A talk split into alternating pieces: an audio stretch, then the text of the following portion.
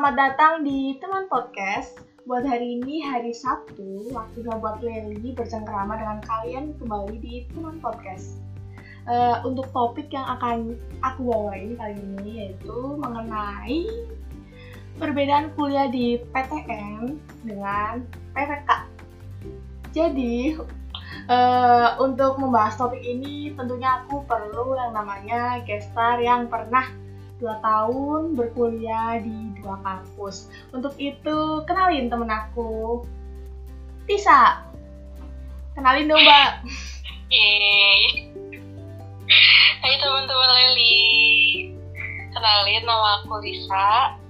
Aku udah pernah kuliah di PTN dan PTK. Tahun pertama aku kuliah di PTN, terus tahun keduanya aku kuliah di PTK. PTN-nya tuh aku kuliah di Unsud, dan PTK-nya aku kuliah di STAN.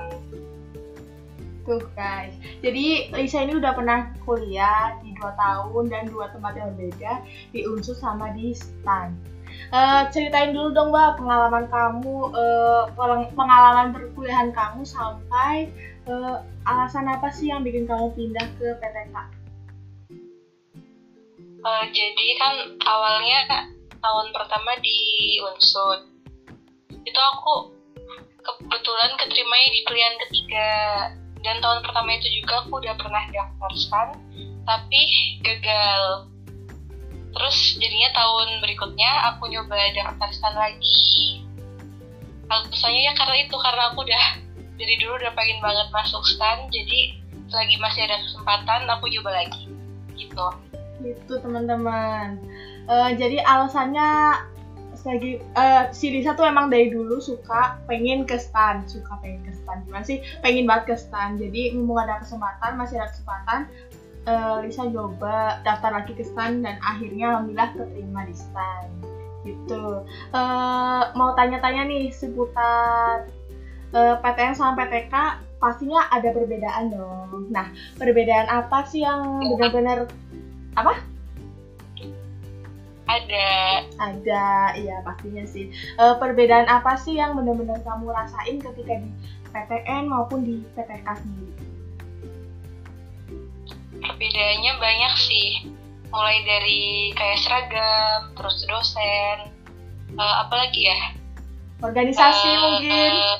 ya organisasinya juga. Kalau organisasi masih masih lumayan sama sih kayak di unsur di PTN lain juga kayaknya masih agak sama. Terus apa lagi ya? Uh, apa kayak oh mungkin ujian sistem ujian sama jenjang karir gitu ya. sama DO tentunya. Kalau di STAN kan ada sistem DO oh iya. Uh, dimulai dulu nih dari Lisa. Coba tolong dijelasin mengenai seragam. Kalau seragam selama aku kuliah di Unsud kan kita masuk kuliah itu kan bajunya bebas kan. Yeah. dengan nilai kamu kalau kuliah kan pakai pakai baju bebas kan. Iya pakai kaos. Gitu kan. Aku juga dulu pakai kaos pakai sendal kalau kuliah di Unsud iya benar tapi kalau pas aku di stan harus pakai seragam. Ada seragamnya hari ini seragamnya apa? Hari ini apa? gitu. Dan wajib pakai sepatu terus pakai ini juga apa?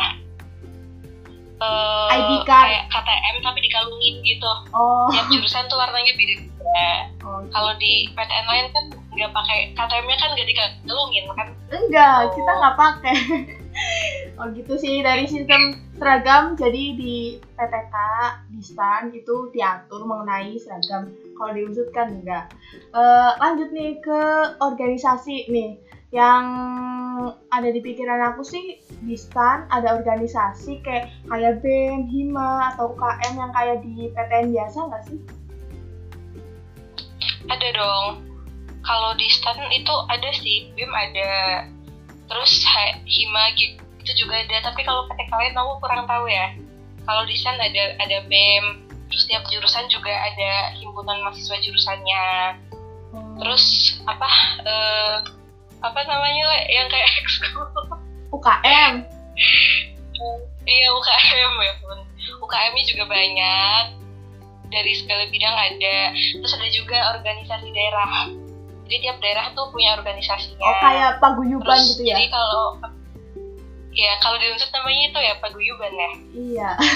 Apa apa le? Iya paguyuban. Ya kalau di itu namanya organda. Jadi tiap anak yang de- yang apa asalnya sama tuh gabung sama organisasinya masing-masing terus suka ngadain kegiatan kayak makrab kumpul-kumpul gitu. Btw kamu Kalau sendiri? di- kenapa? Eh, kamu sendiri ikut organisasi nggak?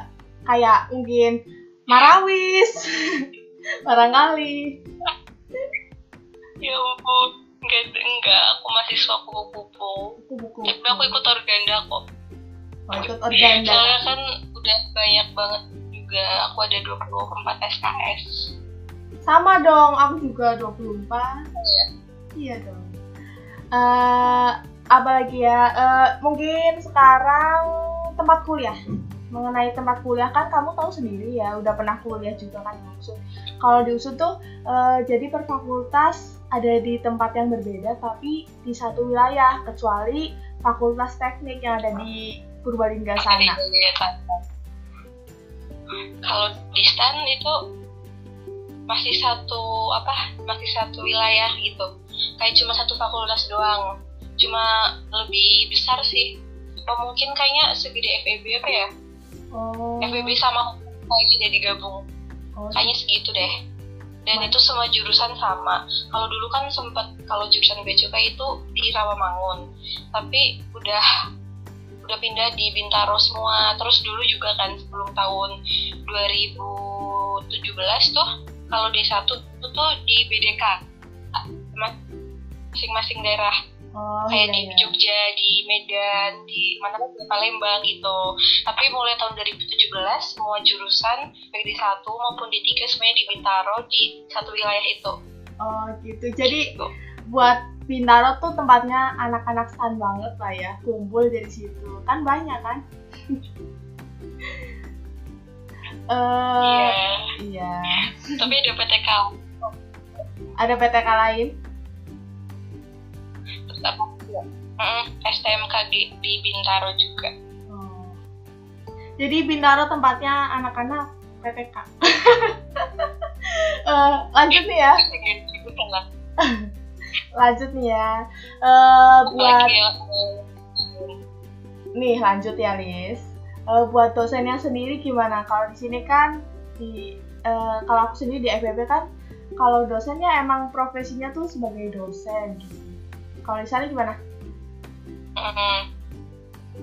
Kalau di sana yang dosen, yang dosen kayak di unsur gitu ada juga namanya dosen tetap gitu. Tapi kalau ada juga yang pegawai tapi dia juga merangkap jadi dosen gitu.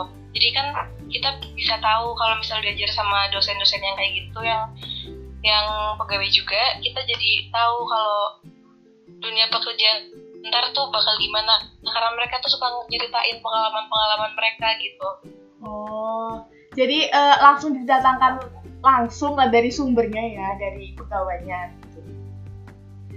Eh, lanjut ke sistem ujiannya gimana? Kalau di kalau di unsur sendiri kan kamu tahu kita ujian ya eh, masuk ruangan bawa yang namanya kartu apa sih namanya tuh kartu apa sih yang buat ujian? Namanya kartu ujian lah nggak tahu lupa namanya. Nah itu. Kalau di sana gimana? Kalau di sana ujian nggak ada sih kartu cuma yang penting bawa KTM bawa diri sama udah belajar. Terus kalau ujian tuh bener-bener fokus banget. Kayak noleh kanan kiri aja takut gitu kan karena bisa langsung video saat itu saat itu juga wow.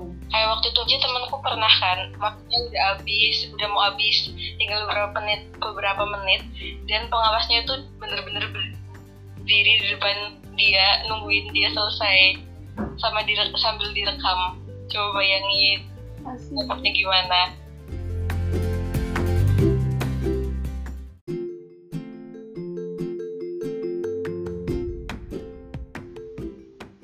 Eh, ngomong-ngomong Lis, kalau di Unsud kan kalau hasil nilai kita UTS, UAS, kan diuploadnya di SIA. Nah, kalau di STAN sendiri tuh gimana? kalau waktu aku masih kuliah sih belum ada kayak gitu tuh belum ada kayak gitu kalau di unsur kan namanya sia ya ya kalau di stan dosennya tuh nulis di PDF gitu. Ntar dia ngirim ke eh beliau ngirim ke PJ matkulnya buat disebarin ke temen-temennya gitu. Jadi Oh. kita tahu nilai dari itu juga kecuali pas pengumuman kelulusan. Kalau pengumuman kelulusan itu diumumin di webnya stan. Kita Wow. lihat dari situ dan biasanya juga webnya apa webnya kan ada linknya gitu kan link pengumuman. Ya itu di dia diumumin juga di sosmednya stan kayak di Instagram di Twitter gitu. Jadi kalau misalnya kita GO seluruh dunia bakal tahu. Anjay. ada nggak teman kamu tuh yang di DO Eh, teman kelas kamu mungkin? Alhamdulillah nggak ada sih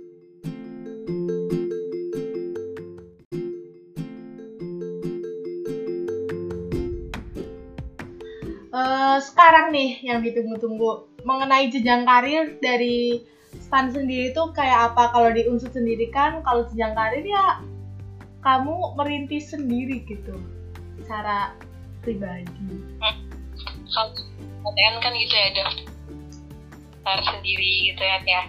Kalau di stan enggak. Jadi kalau kita bisa lulus nah kita nunggu beberapa bulan gitu. Kalau kemarin sih nunggu kira-kira tiga bulan apa ya nyampe pengumuman on-job training. Jadi setelah lulus kita OJT dulu. Selama kurang lebih ini aku sekarang juga lagi OJT udah hampir tiga bulan. OJT-nya sekitar segitu. OJT-nya tuh jadi tuh kita ada kalau PTK tuh ada penempatan. Tuh eh, mayoritas penempatannya di Direktorat Jenderal Pajak. Kalau bea cukai berarti di Direktorat Jenderal Bea Cukai. Kalau akuntansi sama manajemen keuangan tuh biasanya nyebar. Malah ada yang di luar Kementerian Keuangan gitu. Nggak semuanya di di bawah Kementerian Keuangan. Kalau jurusan akuntansi sama manajemen keuangan. Tapi kalau pajak sama bea cukai itu pasti di bawah Kementerian Keuangan. Jadi habis lulus OJT berapa bulan, terus habis itu diangkat jadi eh masih CPNS dulu selama OJT. Itu statusnya kan masih CPNS. ya Nah itu nunggu SKPNS tuh kalau kata seniorku di kantor sih setahun. Ntar baru kalau udah keluar SKPNS-nya ntar diangkat jadi PNS gitu. Jenjang, ka- jenjang karirnya kayak gitu. gitu tapi eh, kamu tetap percaya nggak kalau PTN PTN juga eh, punya sih jenjang karir yang sama mulusnya kayak sekolah di PTK Tahu dong, kan di seniorku di kantor juga banyak yang dari PTN juga. Tuh, teman-teman.